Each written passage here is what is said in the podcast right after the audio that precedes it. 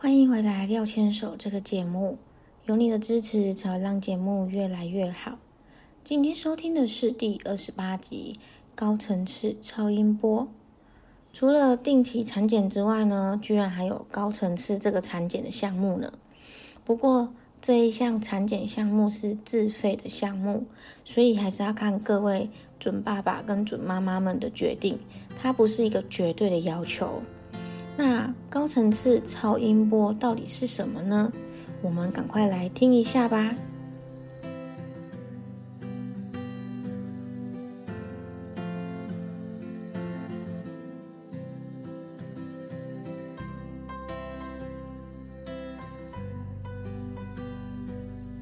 本周的任务也都顺利完成了吗？到了假日是应该要好好的放松。廖千手，Miss 廖 Daily 在这里与你分享有关于个人成长、夫妻大小事，以及即将迎接到来的育儿人生。不知道在这边能不能提供给你相同的共鸣，但是也欢迎你透过留言或是写信来分享有关于你的看法或是故事哦。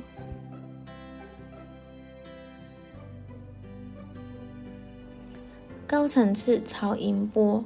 大约是在怀孕十二周左右吧。我的产检医生告诉我说，可以先预约二十周左右来做一个高层次产检。因为我选择的产检医院并没有提供高层次产检这个项目，所以医生才会提早跟我说，我要在外面预约外面的诊所。对于高层次产检呢？我的医生他推荐我的是孕儿诊所。如果跟廖太一样是住在台中的话呢，可能也不会知道。其实我也是医生推荐我，我才知道原来在台中有这样一个高层次产检专门的一个医院跟诊所。而且呢，我也是自己上网查了一些网络上资讯，才知道说原来其他孕妈咪的长辈们、前辈们。都是知道这件事情的，果然还是要经历过才知道这件事呢。孕儿诊所这个所在地啊，我算是还蛮常经过的。但是如果说没有特别需求的人，比如说还没有怀过孕的人呐，或者是怀孕之后自己的产检医院本身就有高层次产检这个项目的话，根本就不会知道说原来那边有一个这样的诊所，可能就跟。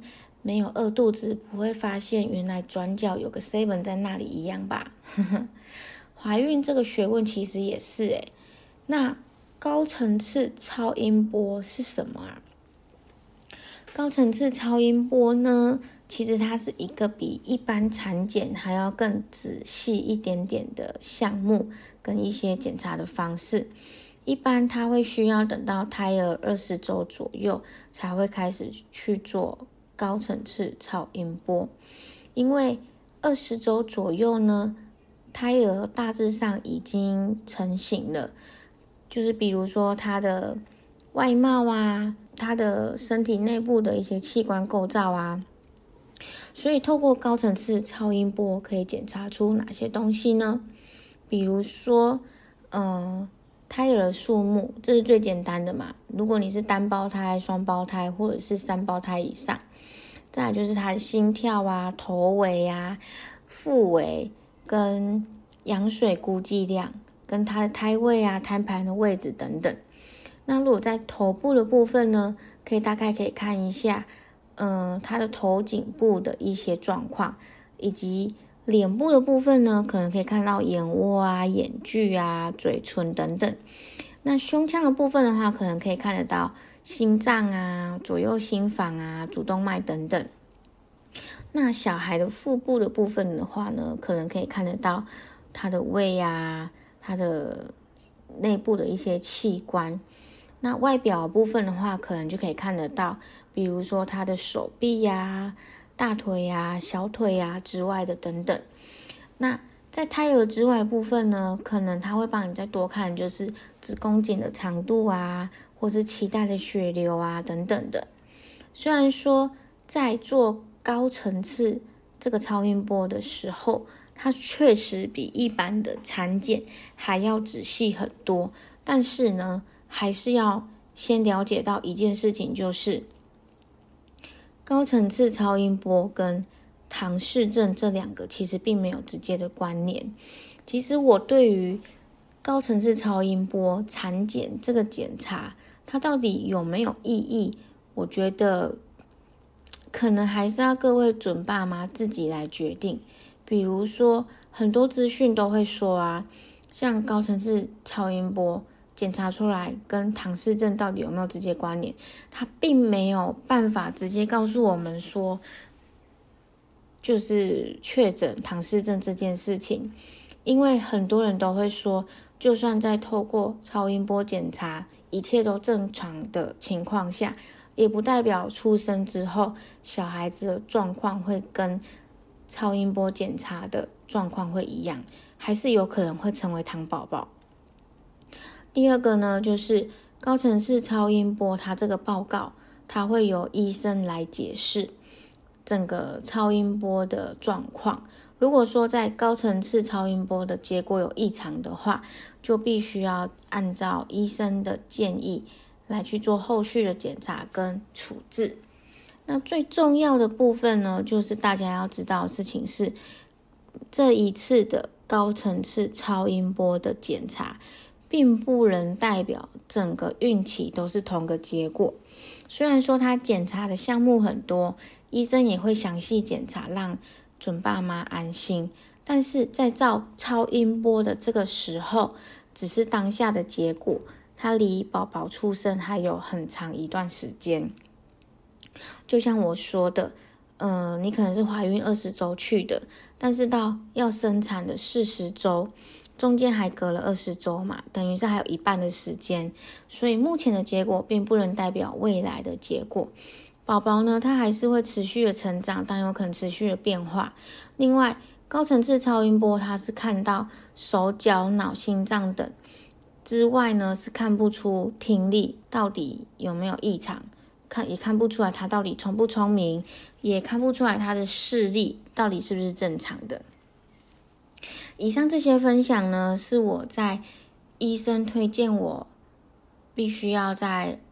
十二周的时候，先跟外面的诊所预约二十周的高层次超音波时，我跟廖先生先做了一些作业，因为我们在想，他到底有没有这样的必要性呢？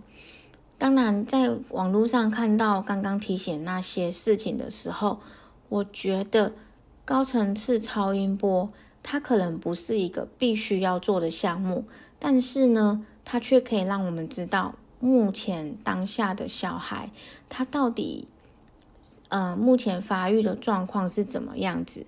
也很像是一个开奖的感觉。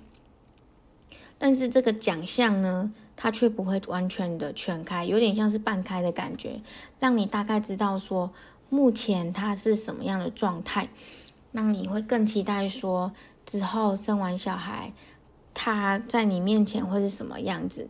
透过高层次超音波呢，也可以更进一步了解自己的孩子目前的状况是怎么样。因为高层次超音波当下照的时候跟生产之后的模样，它的中间还隔太多时间，变数还很大，所以并不能完全保证小孩出生之后会完全健康或完全没有问题。我想这个也是我在网络上查询之后给我自己的一个概念。嗯，在照超音波的时候呢，我想我也大概知道说，当下如果知道孩子是健康的，那未来二十周也要持续让他健康长大才行，因为未来二十周还是关键。特别是透过高层次超音波，不会看出他有多聪明、多有内涵或多有天赋。其实这是我在网络上看到蛮多文章分享的。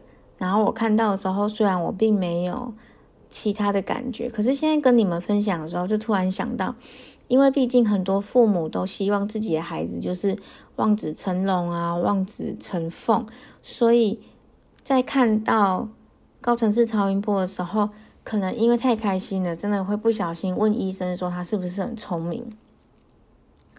那其实对于医生来说，他们可能也是。因为他毕竟不是第一次开始照高层次超音波，他可能也会有点无奈，就是说怎么又来了，又问这种没有办法断定的问题。虽然说每个孩子都是特别的，但是其实透过高层次超音波，只能够看得到他的器官目前如何，手指啊、脚趾啊、骨头的生长状况等等。或许吧，或许这就是我们第一次当。父母第一次成为主爸妈，所以在问问题的时候不会那么的专业。毕竟谁都有第一次的机会啊，每个人都不一样嘛。有些人是第一次当父母，有些人也会第一次创业，有些人也会第一次开车嘛。那高层次超音波有一定要做吗？它跟平常的产检内容有什么差异呀？平常。就我自己的观察，我们的医院的产检的医生会检查项目，就是胎儿大小啊、羊水量啊、胎盘的位置跟胎位有没有正等等。但是高层次超音波呢，它其实就有一个相关的标准需要去做检查，它会更仔细的去看到各个的器官，包含平时产检会看到的东西之外。也会大致上分为有头颈部啊、脸部啊、胸腔啊、肺脏啊、心脏、背部、上肢、下肢、脐带等等。高层次超音波它的准确性据说可以高达百分之八十以上，但是为什么会有一些落差呢？其实影响因素就是因为我们还隔着肚皮，而且胎儿呢，它在肚子里面不一定会配合姿势。因为你有时候需要按照，你有时候可能需要看心脏，可能需要看他的脚，可他却卷起来不让你看，所以通常都是要赌赌看几率。如果说胎儿是趴着的话，或者是妈妈的羊水太少，其实都有可能会影响检查的进度。所以，如果你真的真的考虑过后有想要做高层次的话，可以预约高层次超音波最佳周数。这个也是需要特别注意的，因为其实高层次超音波并不是随时想做就能做，跟胎儿的成长其实还蛮有一个还蛮大的关联性的。我们当时是在满十二周的时候直接打电话预约高层次护理师呢，他们也会直接从你的预产期来推算说，在整个孕期里面哪一天去做。高层次的时间会是最好的。那各位准爸妈再去从护理师推荐时间里面去选择就好了。我相信你一定也跟我一样好奇，为什么高层次超音波并不是想做就做呢？因为这是我在网络上看到的答案。因为胎儿太大或是胎儿太小。有可能他的器官没有完全发育，也有可能他的器官已经发育完毕，骨头呢也已经开始成长完毕，可能就没有办法透过高层次超音波去看到我们想看的东西，所以才会特别需要去注意。嗯，比如像我们是怀孕十二周嘛，也就是四三十二三个月的时候。我们就去预约了二十周的时间做高层次超音波。我也想跟你分享有关于我们实际去照高层次超音波的一些分享。那下一次的音频，我也想跟你分享我们实际去照高层次超音波的一些记录。所以下一集也是还蛮重要的分享哦，千万不要错过了。我们下一集再见。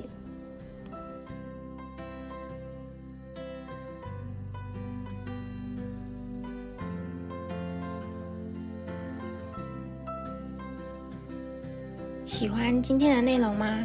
欢迎你订阅廖千手 Miss 廖 Daily 这个节目，也欢迎到留言区或是写信跟我讨论或分享有关于你的故事哦。廖千手，我们下周再见。